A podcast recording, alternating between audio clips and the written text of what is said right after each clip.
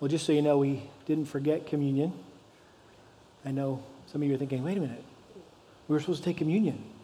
We haven't done it yet. Why? Did Ken forget? No, Ken called an audible this morning. Because as I was thinking through what I wanted to share with you, it seemed to me that communion would be the natural response to the message. And we do that usually on Good Friday and other special occasions. We have communion after the message, and it just lends itself to an opportunity to reflect on what we just heard from God's Word. It's an opportunity to confess sin and to make sure our hearts are right with the Lord. And so uh, we are going to be taking communion here at the end of our service. But over the past uh, several weeks, I've been thinking and praying about what to preach this morning because I just always feel compelled to preach something on the first Sunday of the year that would serve to cast some kind of vision for the new year or provide us with a fresh perspective on living for Christ as we launch into a new year together as a church. I don't know what goes through your mind during this time of year, but personally, I always view the beginning of a new year as a chance to get a clean slate. Who doesn't want a clean slate, right? Or to have a fresh start to uh, get back on the right track, uh, if you will, in the areas that I feel maybe I've fallen short or failed in the previous year. And that's why I'm thankful for verses like Philippians chapter 3, verses 12 through 14. And you can take your Bibles and turn there with me. We're going to look at a couple of verses here uh, just by way of introduction. Philippians chapter 3, verses 12 through 14. Paul, in the middle of sharing his personal testimony of how he came to know Christ. He says in uh, Philippians chapter 3, verse 12, not that I've already obtained it or have already become perfect. In other words, I'm not there yet. I've not arrived. Uh, I still got a long way to go in the sanctification process. Uh, I'm not like Jesus yet, but I'm getting there. So he says, Not that I've already obtained it or have already come beyond perfect, but I press on so that I may lay hold of that for which also I was laid hold of by Christ Jesus. In other words, why did Jesus save us? Ultimately, it was to make us like him. Verse 13, Brethren, I do not regard myself as having laid hold of it yet I'm not like Jesus yet, but one thing I do, here it is, forgetting what lies behind and reaching forward to what lies ahead, I press on toward the goal for the prize of the upward call of God in Christ Jesus. So, the goal of the Christian life is, as we mentioned last week, to be holy as God is holy, or to become as much like Jesus as humanly possible. If you are a Christian, I hope you know that's your goal. Um, but I also like Hebrews chapter 12. Hebrews chapter 12, verses 1 through 4. This is one passage that always uh, inspires me, motivates me. This is uh, probably because there's an athletic analogy in it. And uh, most guys like athletic analogies. Um, something about sports here. Hebrews chapter 12, coming out of chapter 11, uh, that hall of faith listing all the great men and women of the faith.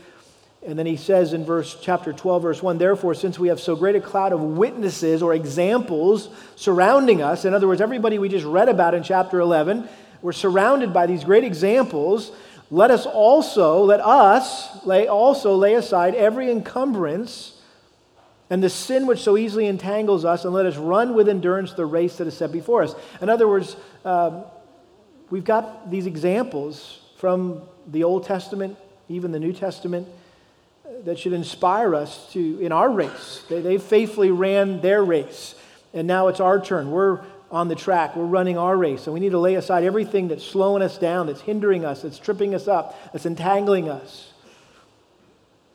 Some of that is sin. Others of it may not be sin in and of itself, but it definitely is slowing us down. And let us run with endurance the race that is set before us, fixing our eyes on Jesus, the author and perfecter of faith, who for the joy set before him endured the cross, despising the shame, and has sat down at the right hand of the throne of God. For consider him who has endured such hostility by sinners against himself, so that you will not grow weary and lose heart. And then I love verse 4. Sometimes it gets uh, left out because there's a break in some of our Bibles going into the section on discipline. But notice it says in verse 4 You have not yet resisted to the point of shedding blood in your striving against sin. In other words, they crucified Jesus. You're not even close to that in your striving against sin. I think, I don't know of a better biblical summary of the sanctification process than that little phrase, striving against sin. That's the sanctification process. We are striving against sin all the time.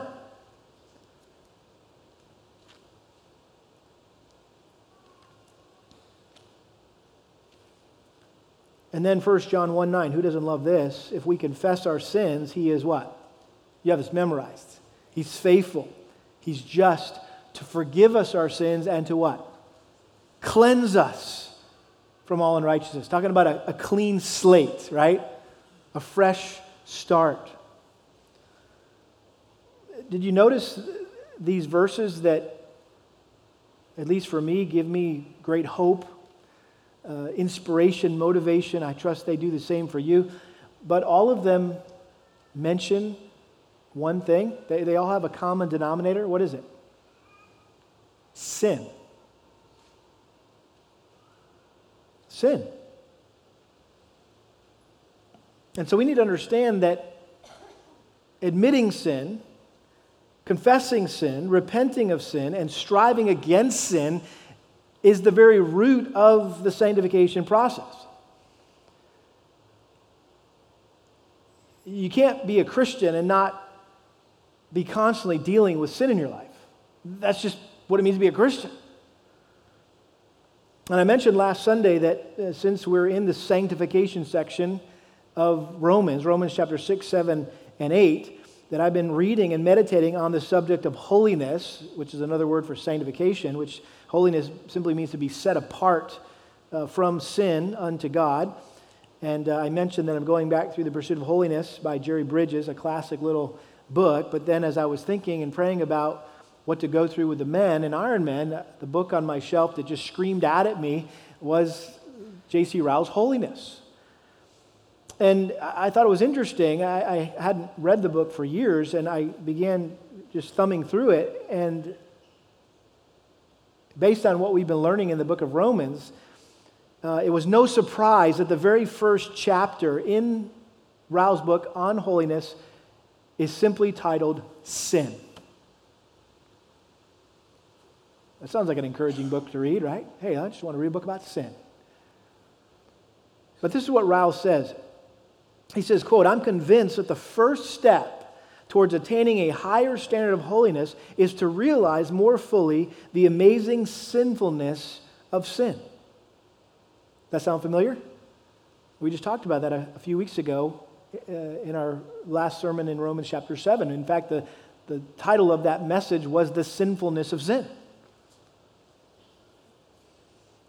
And so, if you've come to Lakeside for any length of time, you probably have gotten the sense that we talk a lot about sin here. Why is that? Because we study the Bible a lot here, and the Bible has a lot to say about sin. And we live in a sinful world, and we're all sinners who battle with sin every day of our lives. There's not a day of our life on planet Earth that we have not and will not have to think about and deal with sin. That's life on earth. In unredeemed flesh.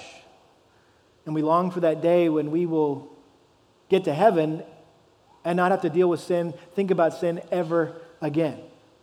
In fact, that's going to be uh, some getting used to.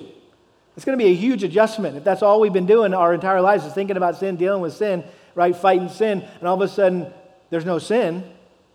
That's going to be amazing. I mean, who can even imagine what that would be like? We can't. We never experienced that. And so I would submit to you that every faithful church is in the sin business. That's what we do. Our job is to help people comprehend sin, confess sin, and conquer sin in their lives. And thankfully, we're not doing this on our own because God is in the business of redemption and restoration. His job is to convict people of their sin and lead them to repentance and grant them forgiveness and redeem their life and restore their life.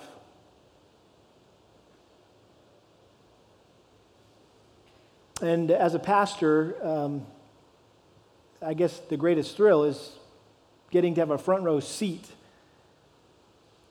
in that whole process, watching God do his thing of redeeming and restoring people's lives, rescuing people's lives out of sin and, and, um, and making them like Christ. I mean, I can't think of anything more exciting, anything more satisfying than that. Watching God transform people's lives, including your own, and oftentimes starting with your own.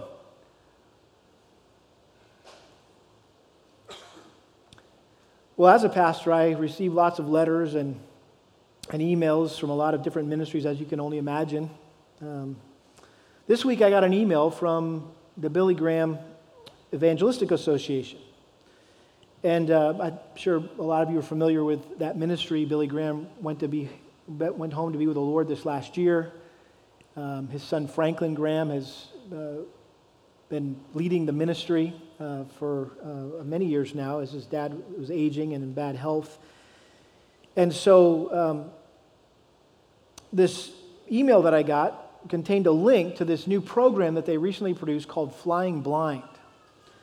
And uh, a lot of these things I just kind of click off and delete, delete, delete, right? I don't have time to read all these things. And, but this intrigued me, and, and so I started exploring a little bit, reading a little bit about it, and it basically follows the, this, this program follows the stories of four individuals who are trapped in some of the most common sins of our generation infidelity, pornography, homosexuality, drugs. I mean, these have become common sins in our day, not just out in the world, but even within the church. And each of these people, as I was watching this video, admitted that they had ignored life's warning signals and they ended up experiencing the devastating consequences of their sin. But then they shared how God rescued them when they repented and gave them new life. And it's not often that I'm moved to tears. You can just ask my wife. Um, but I was moved, I was touched by the realness and the rawness of these personal testimonies that highlight the awful power of sin. I mean, it was like, man, sin is so destructive, it, it destroys lives.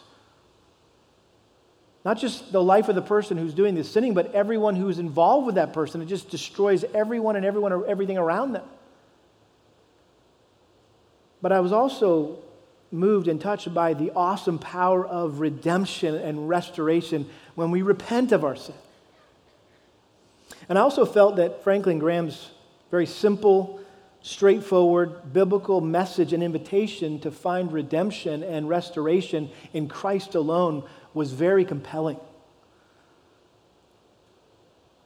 And after watching the video, my first thought was that I wanted everyone in our family to watch this video. And in fact, I picked up my laptop and I went out and to find whoever was home. And it happened to be my wife and my daughter sitting on the couch, and I put my laptop in front of them on the coffee table and said, You guys got to watch this right now. And they did. My second thought was, Man, I want everybody in the church to see this. And so I ordered the DVD, which is on its way, I hope, at some point i get here. I was thinking of showing it in Equipping Hour or some other venue. But the more I thought about it, the, I couldn't get this, the images out of my mind the, and the message out of my mind. And it was, I just felt like there was nothing that I could preach this morning that would be more encouraging, more compelling for us as a church to hear to get us off on the right foot as we start off this new year. So I want to do something that we don't normally do on Sunday morning. Uh, we're not going to start showing videos instead of sermons, okay? Me preaching sermons, don't, don't freak out, all right? But I, I really want us to watch this together. It's only about 20 minutes or so. But just so you know, this is my purpose, this is my prayer, is that it will motivate us to confess and repent of any sin that might be in our lives and get right with God so we can have a clean slate and a fresh start as we begin this new year together. Let's watch this, and I'll come up and make some closing remarks.